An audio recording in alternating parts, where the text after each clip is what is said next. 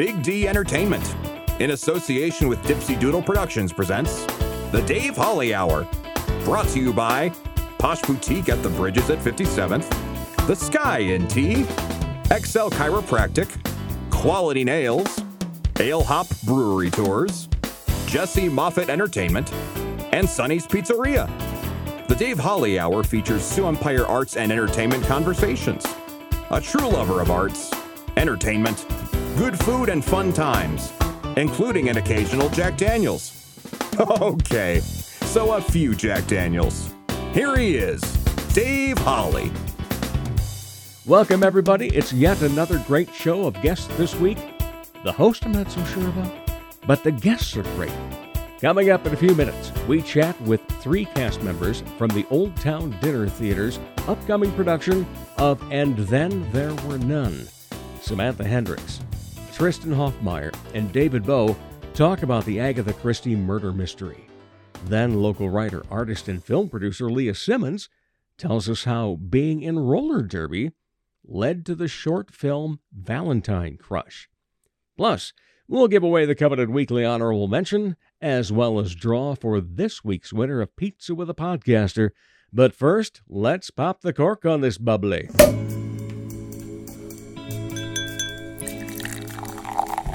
Time to grab your favorite beverage, lift it high, and toast it to being Thursday, a k a. Weekend Eve.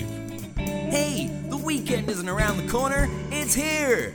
So long, hump day, and your frumpy way. We say hello to Thursdays with opening nights. The weekend is near, and we can see the bright lights. Yes, Thursday, you're so hearty, we can't wait for Friday, so a day early, we start the party.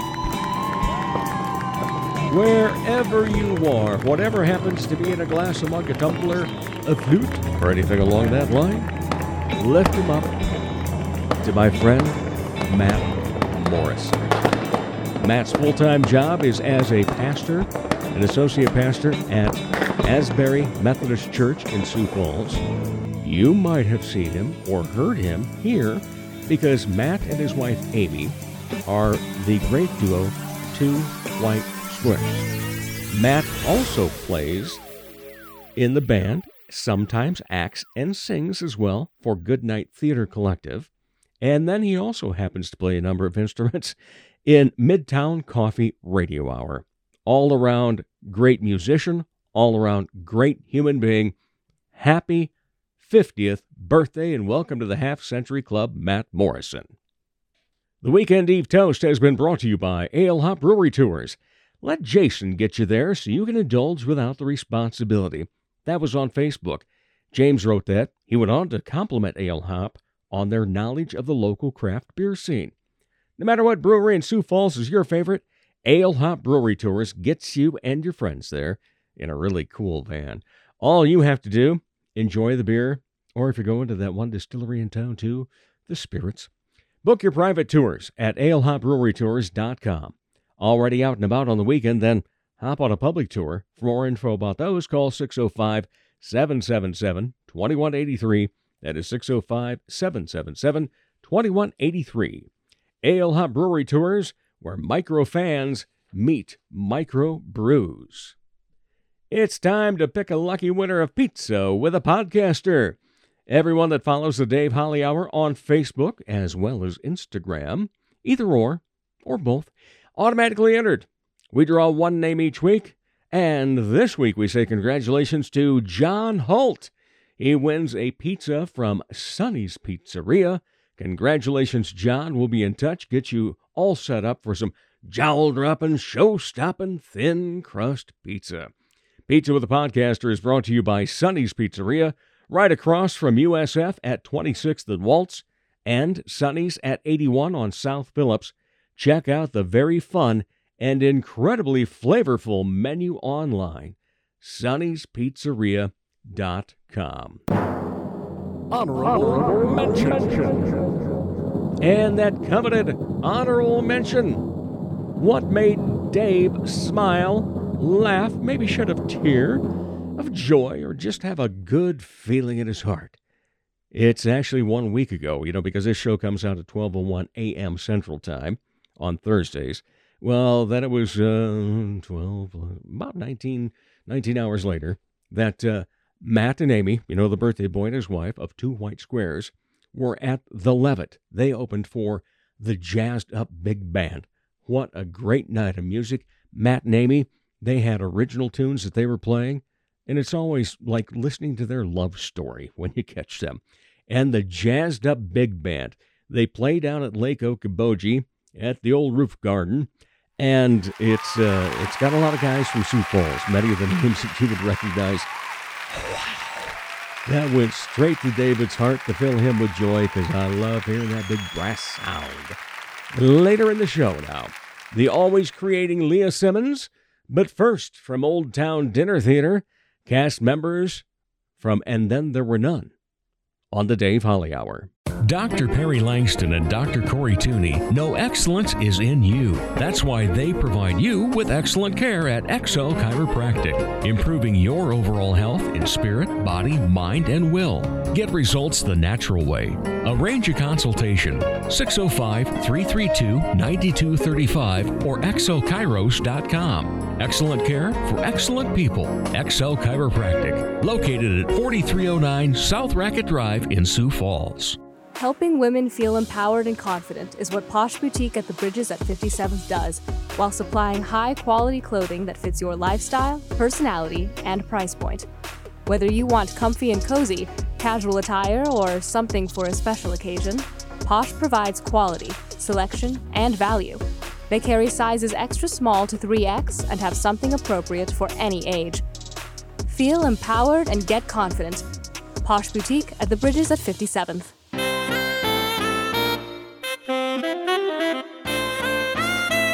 Time for more arts and entertainment talk on the Dave Holly Hour.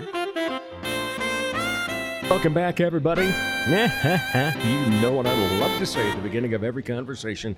It's always a pleasure to talk Sue Empire Arts and Entertainment.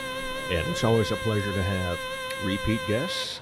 It's always a pleasure to have new guests.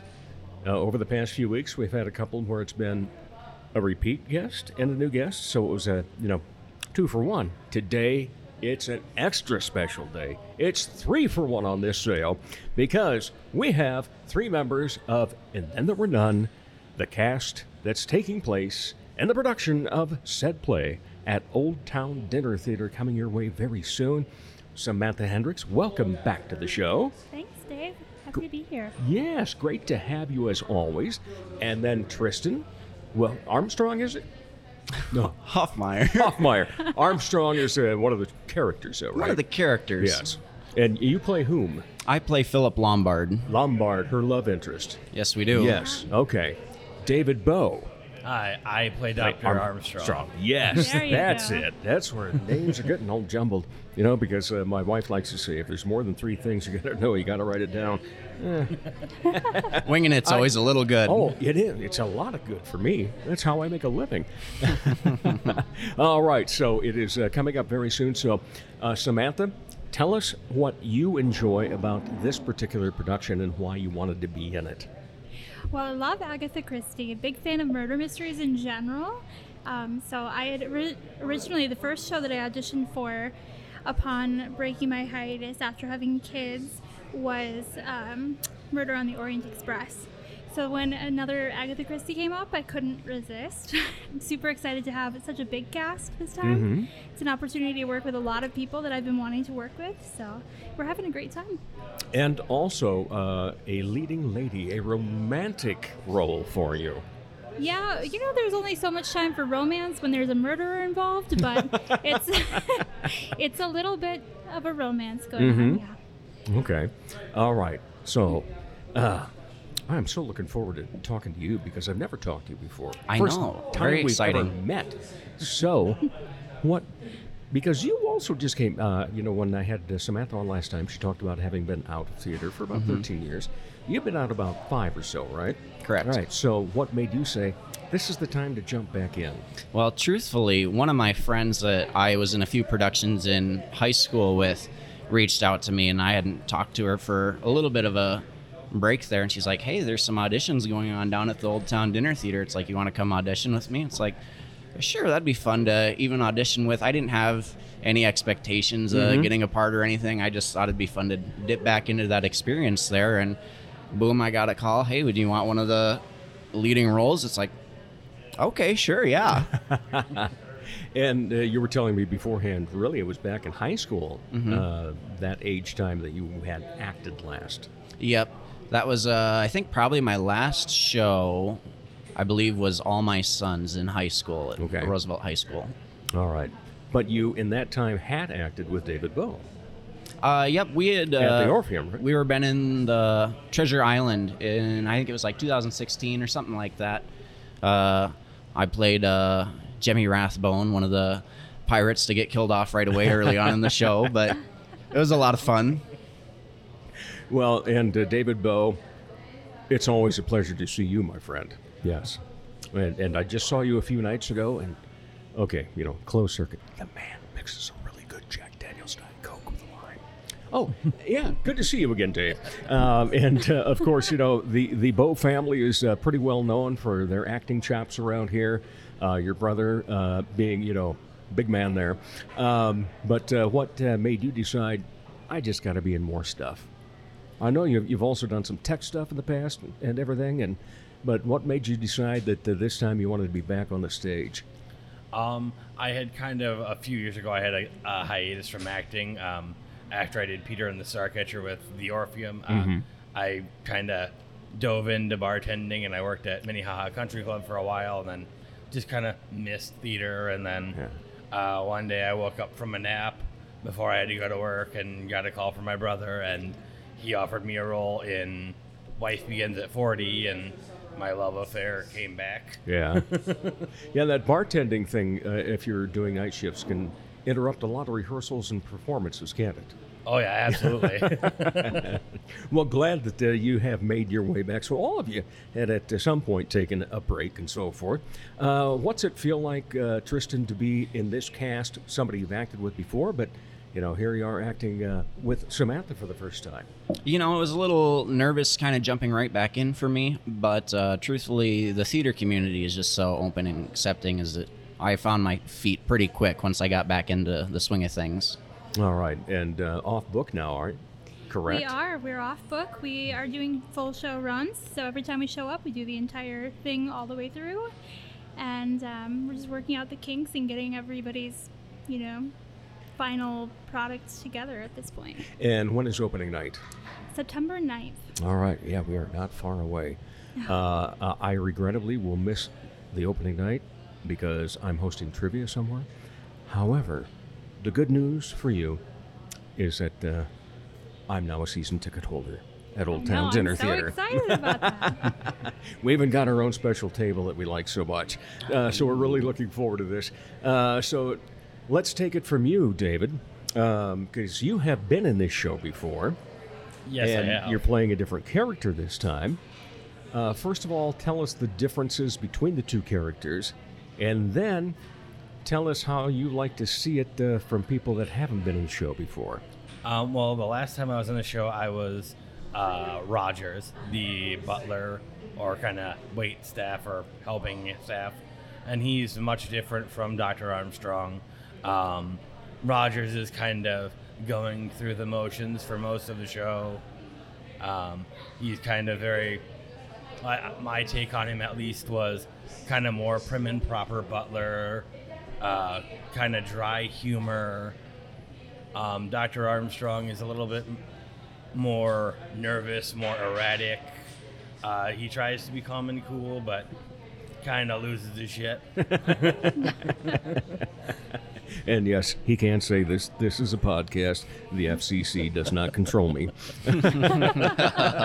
I'm the only one that edits anything, and I, I'm lazy. I hardly ever do that. So what do you think about the, the cast that you're, you're in at this point? What have you been noticing? Um, I've been noticing uh, it's it's been kind of different seeing the different takes from the different people, because it's like I had that whole view from last right. time, and like, his take on Lombard is way different from uh, Mike Hadekins, mm-hmm. who played Lombard last time. and seeing Devin Bessart play Blore is wildly different, considering the last time we did it, my brother was Blore, and their take on the character, like, kind of a one eighty mm-hmm. from each other. And how does your brother take that then? Uh, he's kind of said that sometimes it's he's like he's like, do I just not like the line delivery this time, or because because I didn't deliver it that way? And he's like he's like he, he kind of said on Sunday that it was a little bit different than what yeah. than what he had expected. Samantha, how have you felt about uh, everything so far? You said it was going good. You're you're off book. You're doing the full uh, show runs at this point. Uh, what do you enjoy about this, though? It's just a really fun group of people. I mean, we are uh, definitely male heavy in this cast. It's mm-hmm. it's uh, what, seven guys, four girls? Is that right? Um, so we have had there's a lot of days where I'm just hanging out with the guys. Not well, they were before we started doing full show run. Those rehearsals are always a little bit crazier. The boys are very silly when they're all together. So those runs have been the most fun for me. Um, as you know, it's just a different kind of vibe. I'm used to a lot of my shows being really girl heavy. Mm-hmm. So it's been very different. It's been a really fun mix. Right. And and eleven total then uh, for yeah, the cast. Yeah, it's a huge cast is, compared to what I've been doing. You know, for a relatively small theater, uh, mm-hmm. it does have a, a decent stage size at least. Uh, but, you know, for a relatively small theater, it's fantastic.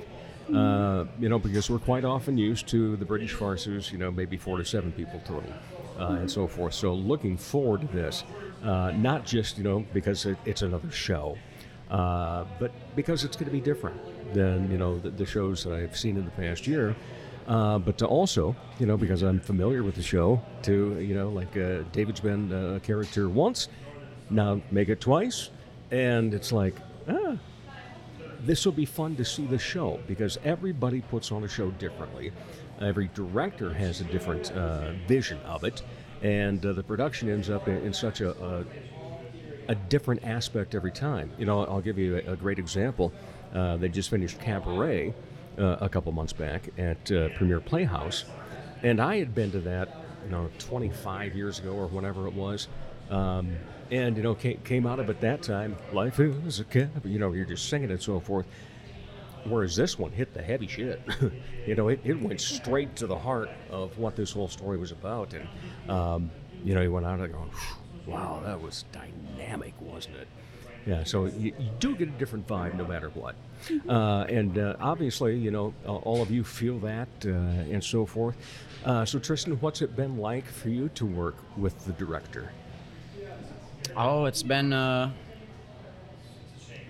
a, a lot different than some of the other people I've worked with. He's got a really calm and chill vibe, and it's nothing like too overly serious. Like some people get like super nitpicky about mm-hmm. like every little thing, especially like right at the beginning. And it's been a really nice kind of constructive process, I would say. He hasn't uh, been micromanaging as a director. Right. It's okay. Like he kind of lets things go, uh-huh. and then, you know, he'll give a few pointers there, and you kind of tweak it as you go along. And it's been a, a refreshing change to some performances I've been in. Has that also led to some openness with you then, with him, to, to say, hey, John, could, what about I, this? Yeah, I feel like there's Today. just been a lot more of that opportunity to try things yeah. than... And it's like, we're just going to go through, and this is how someone wants it done. Yeah. Uh, I'm going to ask you, because, you know, these two already are familiar with Olde Towne uh, pretty well. Mm-hmm. Uh, but uh, are, are you set for the big run? Set you know, for the big run? You know, some places around here, it's it's two or three uh, performances. Uh, but, you know, you got a whole bunch of weekends uh, whole bunch ahead of, of you. Well, it's uh, it's a little bit of a commitment, but it's something you wouldn't have gotten into if you weren't ready right. to take that on there. And I'm kind of excited to just jump right back into it. So excellent. Glad to hear that. What got you interested in acting in the first place? Uh, well, I was in elementary school. I went to All City Elementary, and they did a musical every year. Grades K through third grade were always part of like the choir. They sang the songs and mm-hmm. stuff. And then once you got into fourth and fifth grade, they then started casting parts. people. You yeah. got parts and stuff. And my first uh, role was the Rat King and the Pied Piper. And that was actually the role that I put down that I wanted. So it was just a really fun experience to kind of jump into. You're kind of forced to try, but I ended up really enjoying it. And well, kind of. Uh, when I had that experience in grade school, I happened to be chubby, so I got chosen as one of the, the three little pigs. Didn't go back to choir for a long time. David, did you have any chance of not acting in your family? uh, I mean, I could have, but it's like uh, when John started, he was young, like he was pretty young when yeah. he started, and uh, my first experience with theater was I was very, very young. The first few shows I tried out for, didn't make, uh, it hit me real hard, yeah. like almost like crying as a little kid, and then finally broke through, finally got a role, and never looked back. hey, hey, I'm almost sixty, and I still cry when I don't get a role. Don't ask my husband what happens when I don't get cast. There's a lot of moping for about a day. Oh, moping. That's yeah. a good one. Lots yeah. of ice cream and pie. Yeah. There's uh, no pie involved. Cake? Only if I really want to bake one. Oh, okay. But you're yeah. probably too upset to bake. I guess it depends on how, how sad I am. Okay, all right. That, we can go with that then. What do you think is most important to convey uh, in your characters, Samantha? Sorry, what was that? What do you think is most important to convey to the audience in your character? Uh, well, Vera Claythorne is very complicated as far as a character for me. I've played a lot of like comedy and musicals, so this is my first drama, I think, ever. Um, so she's got a lot of, I'll just say, guilt over decisions she's made in the past or, or the way circumstances have happened around her in the past. And she's got a lot of... Um, a lot of burden on how she carries herself. She's very calm, very collected. She's got a very uh, even-keeled personality as the show starts. Um, but then you kind of see some of her her past trauma starts to break through, and you sort of see how the circumstances of Soldier Island are wearing on her, and and how her you know calm facade is starting to melt away. So mm-hmm. I think just seeing the very human elements of of breaking down under all of that stress is what my favorite part has been about her. Okay, Tristan, what about you? What do you enjoy about your character? What do you think that uh, you need to make sure the audience walks away with from this? Oh, the way I take my character is a big part of his past, and part of the reason he's invited to the island along with everybody else is uh, kind of shaped his personality into being a little... little sarcastic, little snide, little little unmoving with people, but it's uh, kind of loose and fun, and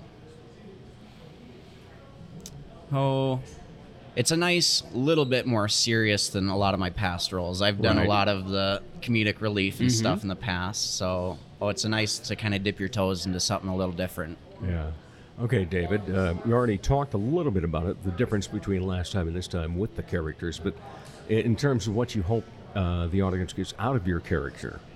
Um, well, like as, as the show starts, he is kind of calm, but as as the events unfold, you can kind of see he's losing his nerve, which is kind of funny because he's a nerve doctor, or yeah. I guess rather than funny, it's more ironic. You're right, yeah. What did you have to learn to play this part? Um... I had to look up different, uh, different like how to portray like anxiety and um, just different. Uh, I would say different uh, emotions like fear and sadness and things like, and trying to like find that fine-tuned fl- threshold of not being like over dramatic. And right. campy, because yeah. I mean, there's certainly an opportunity with this show to do that mm-hmm. with some of the lines and the way the way some of it's written. Like you could definitely do a campy version of it if you wanted. But I'm glad that we're not. Yeah. As it, much fun as it would be. Right. Yeah, right? You know, but, but that, that brings up an interesting point. We've never really talked about it on this show before. It's the fact that you do have to be careful that it doesn't go overboard, but yet it still has to project it to the back row.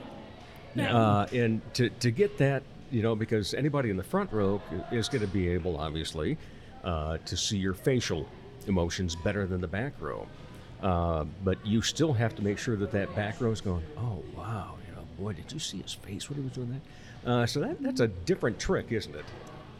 Yeah, I mean, there's a lot of things that I do that I feel like are maybe a little too subtle. I'm going to have to ask John to stand in the back and see if he can really tell what mm-hmm. I'm emoting uh, as we fine-tune this. But there's a lot of times where I'm silent, kind of taking everything in, but reacting. And a lot of that stuff can be really, really subtle. So I'll have to fine-tune that a little bit and make sure that it's carrying all the way to the back. Yeah. And uh, Tristan, then uh, how about uh, your thoughts on that? You know, making sure that you're you're giving the role justice, not being campy, but still getting everything to the back. It's definitely a challenge in all kinds of different aspects. Like, just one I can think of off the top of my head is there's moments like where you kind of like, you say you want to like bring your voice down and all that, but you still want to project to everyone else in the back row. So it's fine tuning just that little level of how much can I bring this down to convey like this little bit of thought or emotion you're going through and still make sure everybody's experiencing that. Yeah. Uh, what do you think uh, is the most important thing when you go to audition? Let's uh, go around the horn on this one. David? Auditions. I think the most important thing for auditioning is having a clear, concise voice, um, and kind of pre-reading the scene. I feel like giving your own take on it too is a is important. I mean, and I, 'cause I've worked with my brother a bunch, mm-hmm. I know what he's looking for, yeah. But I also know that uh, if you just be yourself, he can mold you to what he right. wants. Yeah, and he's not going to let you off easy, is he? No, and that's actually why I like working with yeah. him, because he knows what I can do, and he will push me True. that extra hard, yeah. like further than most directors. You, you do would. have to have somebody in uh, in your realm of uh, close circuit people, whether it be friends or whether it be professionals, uh, or the, even just the people you hang with. That uh, you know, you got to be able to let them. Okay, hey, you know, Dave, knock it off, or. You really need to concentrate on this. All right, so Tristan, how about you? You're going into an audition. Uh, I, I kind of agree with Dave. Dave, to some extent, I think like if you want to be a little serious about it, you should do try and do a little bit of research behind beforehand. I know I went and I downloaded a P D F of the script and I read through it a couple times. And I've also seen this show. Well, my high school put it on when I was in middle school. So I kind of knew what I was getting into a little bit. And I think part of it is... also just going in there and kind of doing it to be the best of your ability, not trying to like play something you're really not, because to me it's like I want to get a part that I'm able to help tell a really good story about. That's what I love acting, is being able to help convey a story, and if I'm not fit for that, then you know I kind of get it. So right. All right, Samantha? Um well, I guess a lot of the times I just feel like you have to go in there confident that you can do the job. Because if you're not portraying that confidence, mm-hmm. that that vibe that you really have this under control, I don't think you're going to sell it to your director. Obviously, you have to actually be able to back that up at some point. But being able to go in there feeling good about what you're bringing to the table is really important. And is this the part you auditioned for? It is. I was. I wrote down, I will take anything. That's what I wrote down. But I would prefer Vera Claythorne. I read the script a ton of times before uh, auditions. I was lucky to borrow it from somebody who was in the previous cast. It was really nice of her to let me uh, see it beforehand. I didn't know it was online, so that would have been helpful to know. But, but yeah, I... Um, I prepared for what I wanted to go in there for. I read everybody, everybody that they could conceivably cast as female, because they don't always cast straight to um, the role that they're written as. For example, we have Miss Marston instead of Mister Marston. Mm-hmm. So we have a, a woman playing a traditionally male role. So I just did as much prep as I could for anybody that could conceivably be played by a girl.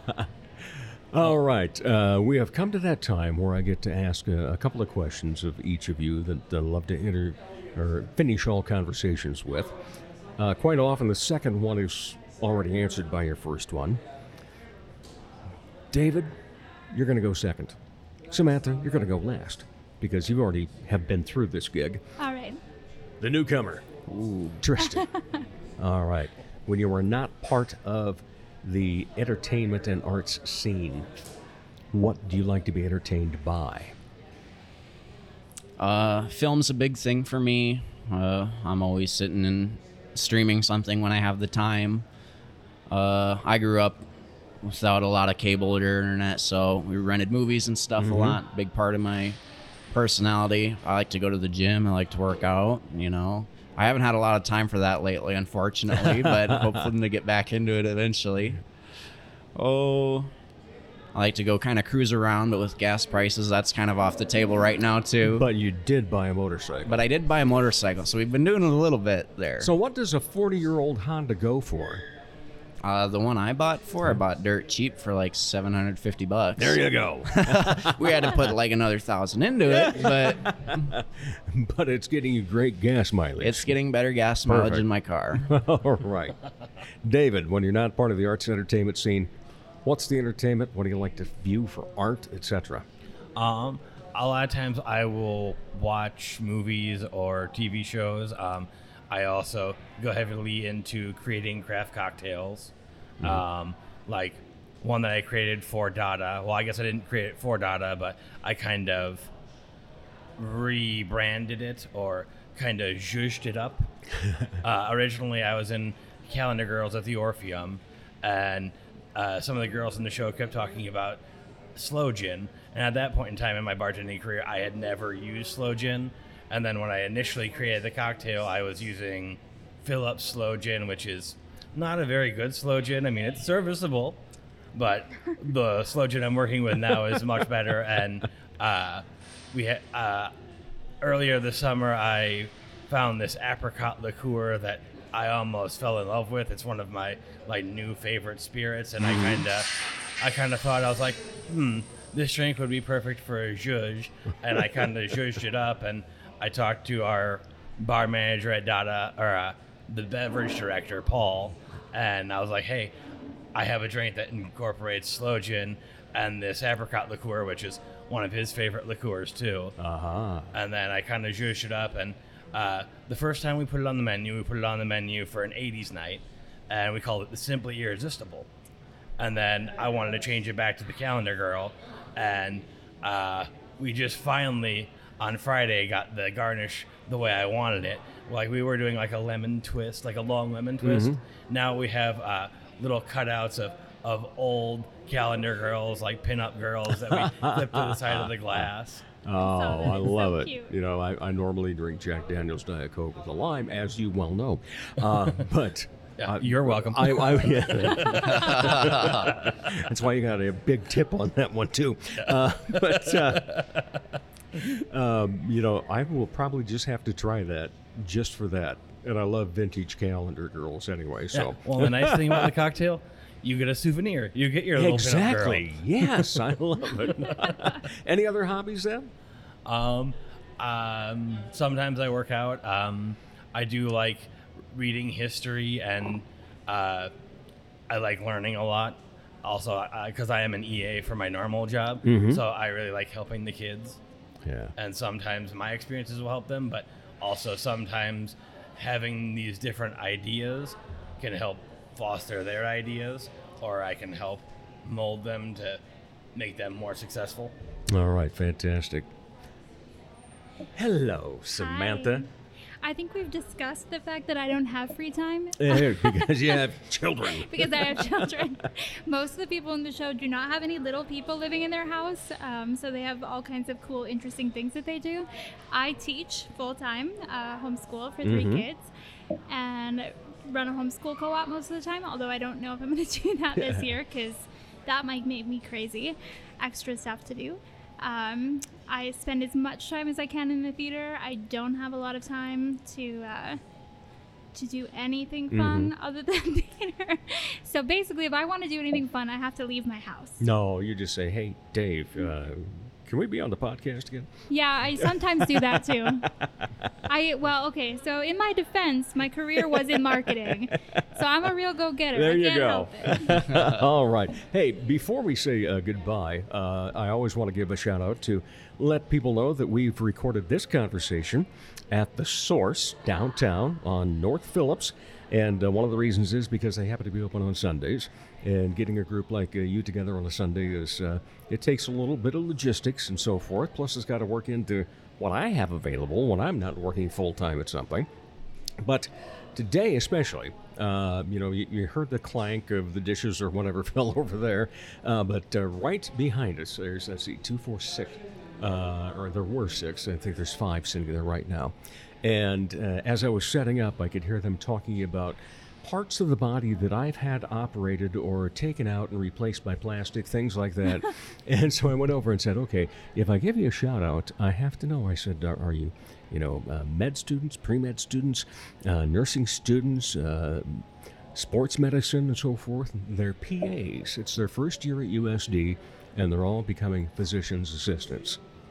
So learning lines doesn't seem so bad now, does it? All right. Samantha, Tristan, Dave. Yeah, I almost said John for a moment. Oh. Ooh, David. But we give John his due anyway.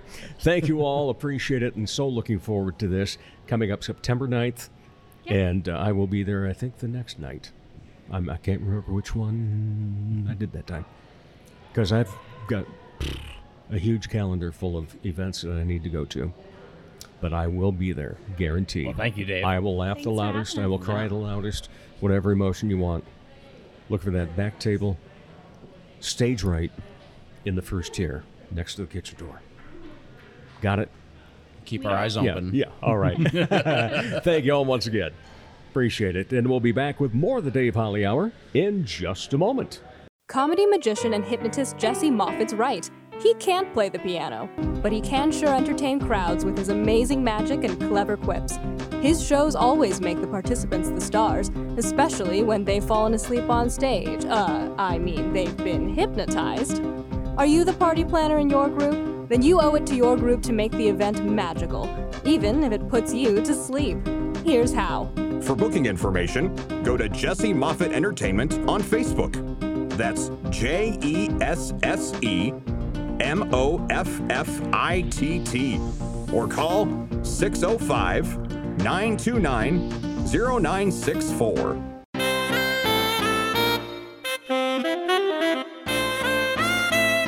Support the Dave Holly Hour in a very easy way.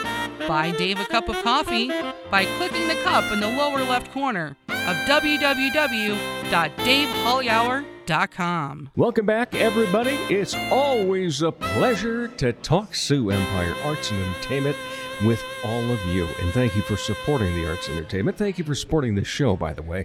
It's uh, always uh, a pleasure to know that there's people out there that are getting uh, you know, a lot of great information about it, and even more so than just the information. Uh, because you'll find a lot of places that'll tell you where a play is going to be, where a movie is going to be, things along that line. But we want to get to talking about, you know, how it came to be. Uh, and that's going to be the case today, because I always like to have new artists on, new creators. And, uh, well, she and I have known each other for a long time. Yeah. And it's a great thing to have Leah Simmons on the show. How are you? I'm great. Thanks for having me. Oh, my pleasure. Great to have you along, too.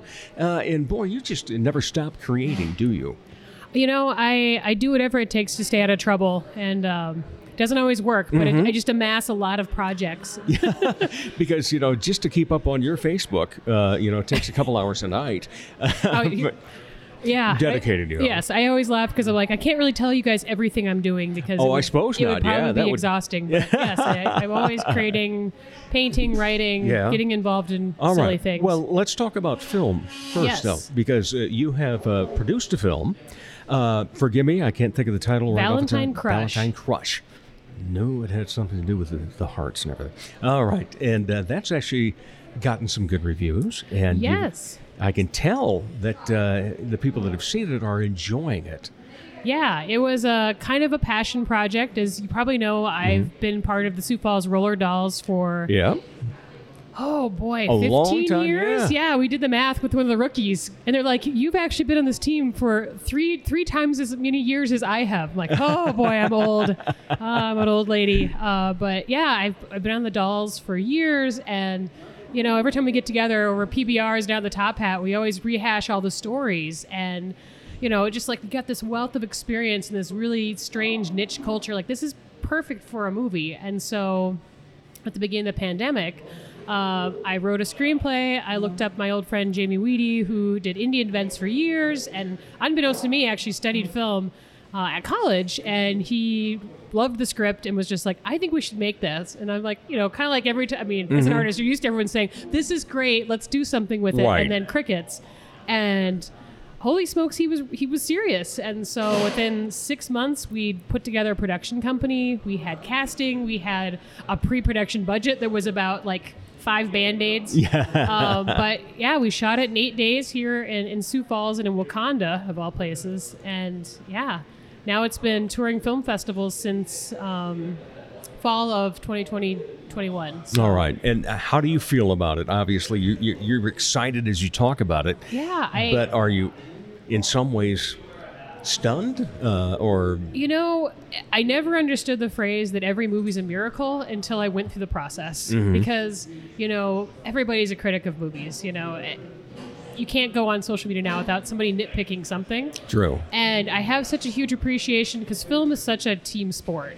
You know, I had a script, and even as a co-producer, there's a lot of decisions that weren't mine. And there was a ton of changes we made either on the fly because things go wrong. Um, actors come to you with great ideas to change the script. And then just post-production, you can you can only work with what you have. You know, you can only do reshoots and V O so much to fix, thing, fix things where things fall apart. And so knowing all that, I'm, I'm incredibly proud with how it turned out. Um, and there there's really no way to express the joy you have when you are in the audience and you know, like, the big scene's coming, you know? I'm looking around the dark, and I'm just, I love people's reactions when they're just, they're screaming, they're laughing, they're cheering. Like, it's the best feeling in the world because it's like, they get it. They get what I was trying mm-hmm. to do. Um, my favorite story, so I have uh, my cousin Annie. She is a doctor, an M D out in Rapid City, and I wanted her to come to the movie. Um, Annie does not like horror movies, and I'm like, it's more of a thriller. You'll be fine. Knowing there's a scene in there. Uh, I don't want to spoiler alert, but I, I I was waiting with bated breath to watch Annie in the theater, and I look over, and she is covering her face, and, and just like, yes! Got her. Yes. So, yeah, I'm incredibly proud of it, and I love I love hearing people talk about the parts they enjoyed, the things that really resonated with them, so it's cool. All right, so it started off as uh, more of a writing then. You know, you did the, uh, the screenwrite, uh, but did you envision actually being part of the production? And, and being really. able to do so. I mean, I I can't even tell you how little I knew about movie making when we got into this. Like, I didn't I didn't know formatting, which is fine, but, you know, just I feel like I could have written a book about everything you do wrong with your first movie. Like, hey, don't have crowd scenes, don't have night scenes, don't uh, don't do this all in a pandemic. But yeah. I mean, we all we all made it work despite all right. the challenges we had. Um, Yeah, it's just, it's still, even just thinking back, I'm like, it's such a, a Herculean effort. And it was interesting for, for me to really see where my strengths li- mm-hmm. lied as a producer, because, you know, when you write the script and you hand it off to the director, it's usually, for a lot of screenwriters, that's kind of the end of your involvement with the film. So on the production side, I got to get my hands in everything. I was there with casting callbacks. Um, I was helping our D P to, to set up lighting. Uh, afterwards, I got all the arduous tasks like doing the subtitles, which is not fun. Yes, watching all the raw footage. So you know you're lining up every single shot you did. We did with two. Sh- we did two cameras for every scene. Mm-hmm. So there was like twice as much footage to watch. True. And then just writing down for the editor. I like this one. I like this one. I like this one. So, like, you know, like, no one wants to see how the sausage is made because it's very boring and tedious. And they might not like seeing what goes into it, too. Uh, well, yeah. and, yes. And then, of course, all the decisions you have to make, because it's like, oh, I love this scene, but, you know, the audio is terrible and there's nothing we can do to fix it. You know, even putting music over it didn't didn't save it.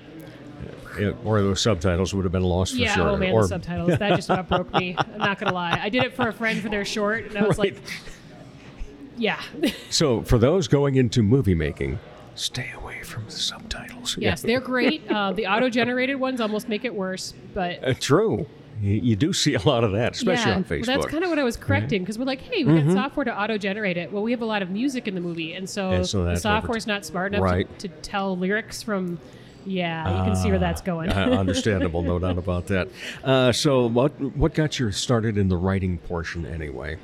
So... Um, you know, you, you tell us about this story that you had uh, because of sitting around talking about all the stories with uh, everybody involved in uh, roller derby.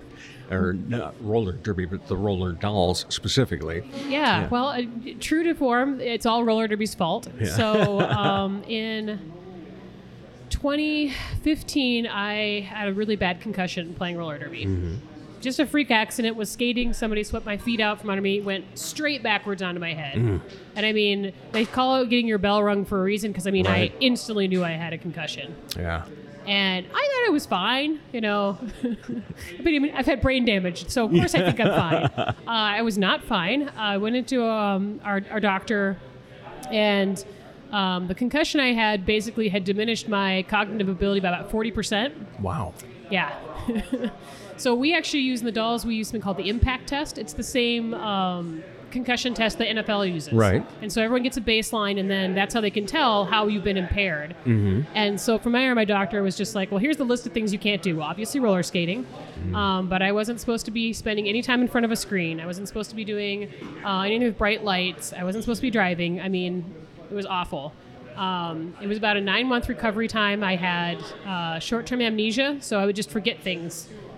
My poor boss was like, yeah, we had to make sure that there was somebody watching you, because you'd come into the meeting room an hour later and be asking about a meeting we already had, but have no recollection of it. Oh, wow. Um, had lots of migraines, um, bouts of depression.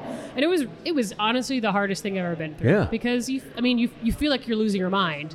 And everyone just thinks you're fine because you don't look injured. Right. And if you tell somebody you're having a really bad day because you've had a migraine for eight hours, they're just like, well, just take some aspirin. And you're like, you're gonna yeah. choke you. Just like when you tell somebody that you have depression. Oh, it's okay. Oh, we we all get a little blue. Yeah. Well, yeah, I do smile all the time. It's hidden. Yeah. So, I, I mean, I brought this up with my doctor about how I was struggling. And he said, you know, something that really helps patients is finding activities you used to enjoy that are not... stressful. And so I started painting and I started writing. Uh, once the migraines got better, once my doctor said I was back to my original baseline, I decided that I really liked this writing thing. I was writing a lot of short stories and poetry, and you know, I was like, you know what, I want to be serious about this. And so because I, I'm a, I'm a schedule person, I decided, okay, if I'm going to be serious about this, I'm going to have to like carve out a part of my day and do it. So every day after work, I'd go to the library for an hour. And it didn't matter if I wrote one sentence or one page, I was just going to go to the library and write. So that was kind of the snowball of all this. Um, I reached out to um, Robert Maling. He had started oh, a yeah. podcast yep. called Edge Case. And I was like, here's some stories I wrote. Yeah. And he loved them, and he worked really hard with yeah. me to adapt them into some podcast episodes. And that really sparked, like, you know, it was the first time I'd had anybody really read something that I wrote and, you know, not just throw it in my face. So, I mean, Robert was really instrumental in, in helping spark that for me. And that was really the wellspring of where Valentine Crush came from, was just this, you know, idea of like, well, maybe this is a thing I can do. Uh, that would be Robert Maling, the podfather yes. of Sioux Falls. Yes, no doubt about that. And we're, all around nice guy. Oh, no doubt. Absolutely peach of a guy. I don't know how he's like me. I don't know how he finds time to do all the things he does. Exactly. I mean, yeah. He and probably sleeps. I don't know. Do you? Jury's out. Well, you got to get an Apple Watch. That'll tell you how That's little true, you right? sleep. So where can people see Valentine Crush at this point then? So right now we're still kind of in that, that weird limbo where we're jumping festival to festival. We mm-hmm. have, I think, four more festivals this fall. Um, you'll probably, the best option is to go to our Facebook page, uh, valentine crush the movie dot com or valentine crush dot com. Um, we try to keep up with all the festivals. There's quite a few virtual ones now. Um, thanks to COVID, a lot of them are doing hybrid options. Right. So you can do live, but then you can buy, you know, for ten bucks, you can get a pass and watch all the films and shorts. So that's been a great way for people who want to see the movie and have missed our local screenings to go there. Um, We are trying to bring another screening to Sioux Falls. Heading into spooky season, it feels like a pretty natural Would thing. Would be, exactly, yeah. In fact, uh, isn't there a uh, special event that the uh, Roller Dolls have? Well, we have uh, two special events. Zombie Walk coming up. As I say, we have yeah. Zombie Walk, and we also have um, a black and white. Yeah, I black did, and blue I just scrimmage. Saw that. Yes. Um, so we're trying to figure out logistics here. Can't really say too much, but we'd love to do something where we can, yeah, bring Valentine yeah. Crush back this fall.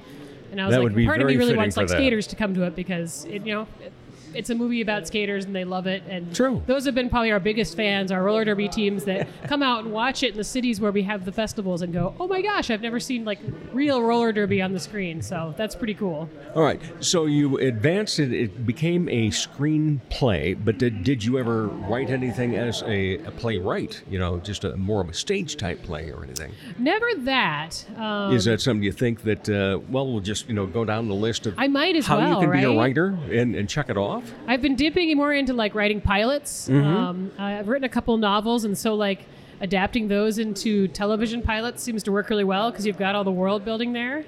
Um, so, I mean, it's all things right now. The television spec atmosphere is not great right now, oh, so true. I don't know if it's anything that would actually get made into new things. But well, the, you know, it's weird because it's not great uh, in terms of what the networks themselves have, the big, the big mm-hmm. three or big four, if you want to include Fox on that. Uh, but uh, beyond that. With all the streaming and everybody wanting to have their own originals, yes. there's so much more out there now. So, you know, well, just like a, a podcaster, you know, I'm one of three hundred thousand. Right. Well, we have so much talent in Sioux Falls. With it's the film community. Incredible, isn't and, it? And that's another thing that, like, you know, again, not knowing a lot about filmmaking, since then, I, I've just crossed paths with so many people in this community that have just this incredible talent. Uh, and I'm hoping that this is a thing where, you know, we can keep shining the light on what we have here in right. South Dakota, because aside from the talent, we also have, you know, Creators, incredible producers. landscapes. We have oh. landmarks. Um, we have a lot of opportunities here that I find I think are really attractive to people outside of the True. Sioux Falls market to come in here and make films. I mean, I've had several people reach out and say, yeah, we would love to shoot a film there, but you guys you guys just did all that stuff. You didn't have to get a bunch of permits and permission from the city. I'm like, well, you know, if you go to a farm in Wakanda, you can kind of do whatever you want. We did have a few looky-loos from the town drive by. I mean, yeah, but they'll invite you to the bar. That's right. Yeah. yeah. We're making a movie? Yeah, sure. Come on down. First one's on us. That's right. I mean, you can, pretty sure you go to a small town, you can just pay people in like Bush Light. Uh, oh, my wife would agree with you on that. I mean, you know, if the right movie, heck, you can pay me for Bush Light. Sounds great. Uh, so what about acting? Any plans for you to do that? Oh, boy. So, you know, Daryl had shot the that short, yeah. um, Sicily Street. Mm-hmm. You know, he'd reached out to me and said this would be a fun project, and it, it was a blast. We shot shot it one day, um, and it's doing great at festivals, too. I... I don't have enough acting experience to not just cringe so hard when I watch myself on scene. So may, maybe down the line, like it was a, I mean, I can see why acting is so addictive. Because right. it is, I'm a big person well, in tabletop role-playing games. Yeah. And, and, and it's, it's just like that with a bunch of people. Like. Well, and the other thing is uh, when it comes to you in, in terms of your creativity and so forth, it's all passion. Yeah, and, and that, you know, everything that we have here in town when we've talked about, you know, the great talent of the great creators and so forth. Every one of them, it's a passion, you know, mm-hmm. because I, I always like to end these uh, conversations, and you'll you'll have to answer this too in a few minutes, is, you know, uh, at the end I say, when you're not part of the arts and entertainment scene, what do you like to do? You know, what do you like to be entertained by? And then any other hobbies? Well, that second question, any other hobbies, rarely has to be asked because the first one, they're so damn busy with everything. Uh, you know, you talk about yourself and, uh, you know, some other people, uh, Robert Maling, that maybe doesn't sleep, Luke Tacci, you know, who started the uh, the Stage mm-hmm. Awards and the uh, Stage Magazine and the Gallery Magazine, uh, and then, you know, writes everything for Goodnight Theater for their original stuff.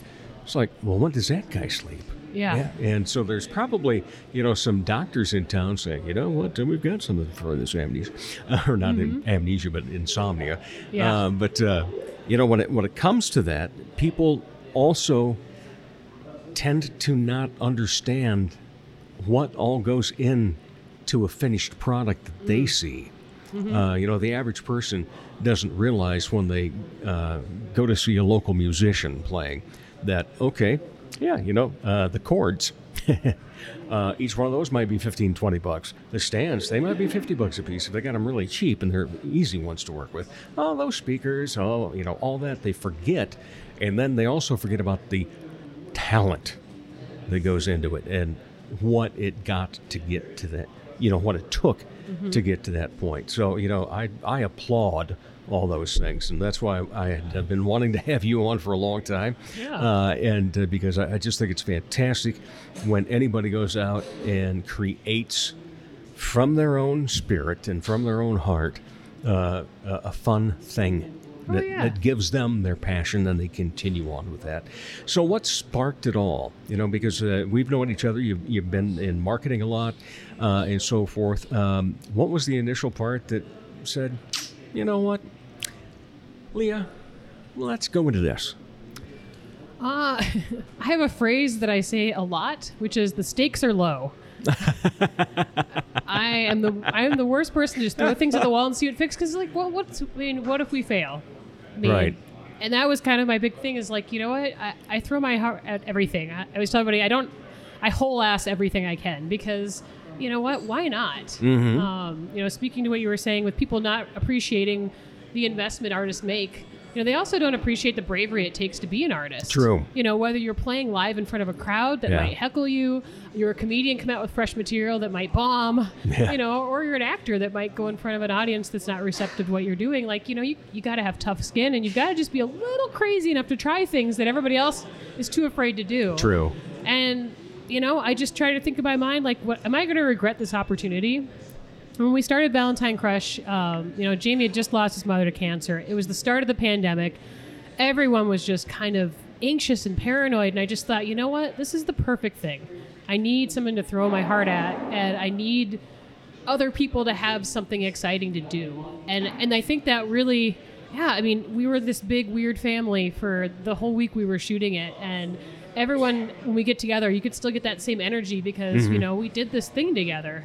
And, like, that's, it's such a cool experience. I mean, well, it's, it's why I just keep doing this, because yeah. I, I can't wait to do it again. Well, and, and the other thing is that uh, comes up so often on this show, as we talk about, is that uh, besides there being so much talent here in Sioux Falls, um, the arts and entertainment community, while we all want our piece of the pie, isn't cutthroat competition. It's mm. collaboration. Mm-hmm. And so, you know, you reach out and you say, hey, you want to be part of this? Love to.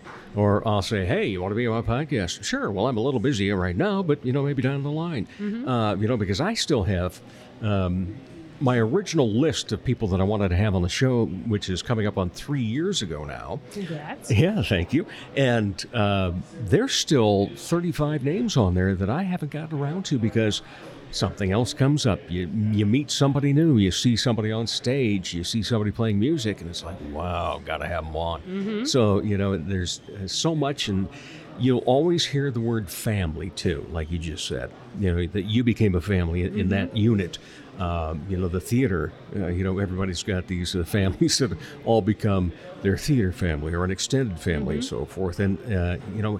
In terms of where we are geographically in the United States, it's perfect for that. Yes. Uh, so it, it's a, a great neighborly feeling and so mm-hmm. forth. But uh, what are you looking to do in the future then? You know, um, you've got some of the right, you're, you're doing these pilots and everything. Uh, what's, what's on that list? I know my, well, obviously we want to sell Valentine Crush for distribution. Mm-hmm. You know, that gives us proof of concept. It makes it easier for the next investors. I know Jamie and I are already talking. We want to shoot something again. We want to shoot something in Sioux Falls. And everyone we know who was on board said that they want to come back. They want to yeah. do something bigger and better. So that's what they ha- that's at the forefront of my mind. Um, just trying to, you know, get more feelers out there. I'm querying a novel right now, so I really would love next year to have my novel published. So fingers crossed. Yeah, wouldn't that be a nice duo? I know, right? I mean, you know, get your distribution on just, your movie, get yeah, a novel get a movie, published, get a book deal. Just cross all the boxes off. So, what's a location in town that you didn't use that you are itching to use as a location for a film? Oh man, you know the, the problem with trying to figure out what I want to do next is like, mm-hmm. well, do I want to shoot something that's doable, or do I want to shoot something that's just like crazy off the wall? Yeah, uh, I have. I'm, like I'm a, guessing crazy off the wall oh, for you. If I could, so I've got a contained thriller.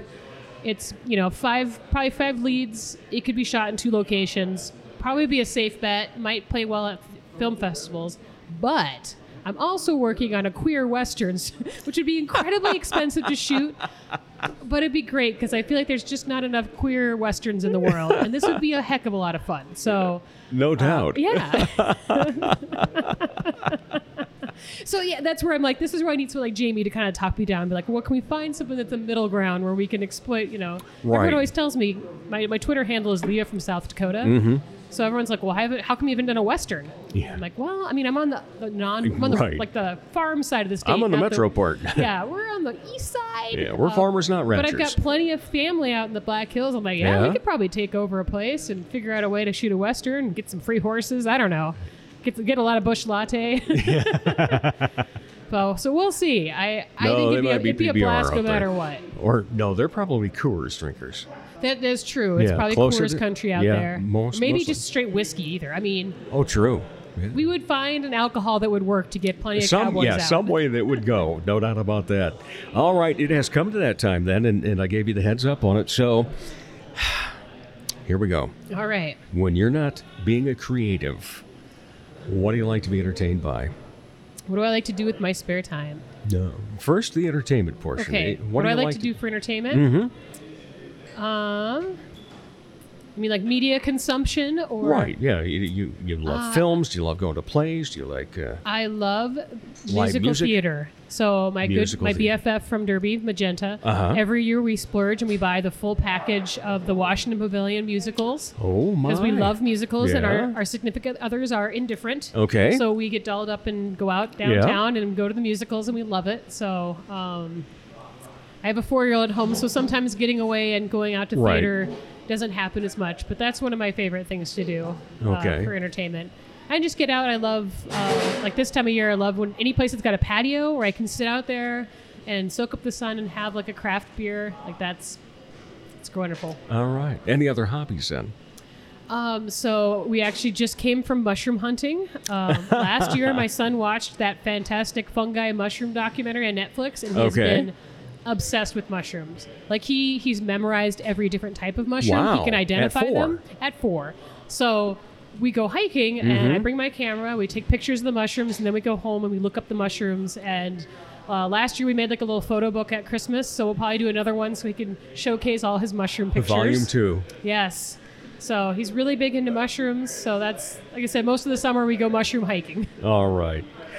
Leah Simmons, it's been a pleasure. Thank you so much for being on the show. Yeah, thanks for making this work out. And I'm awesome. sure you will be on sometime down the oh, road yeah, because yeah. I, I have the feeling that uh, uh, a, a published novel, uh, distribution, you know, things along that Who line knows? will probably have maybe to a, have Maybe some mushroom-related gig. I don't know. I'm getting a reputation well, of being the mushroom lady now on Facebook.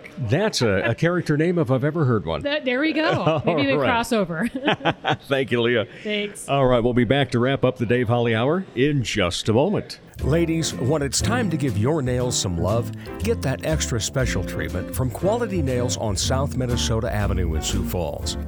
Manicures and pedicures that look great and make you feel fantastic.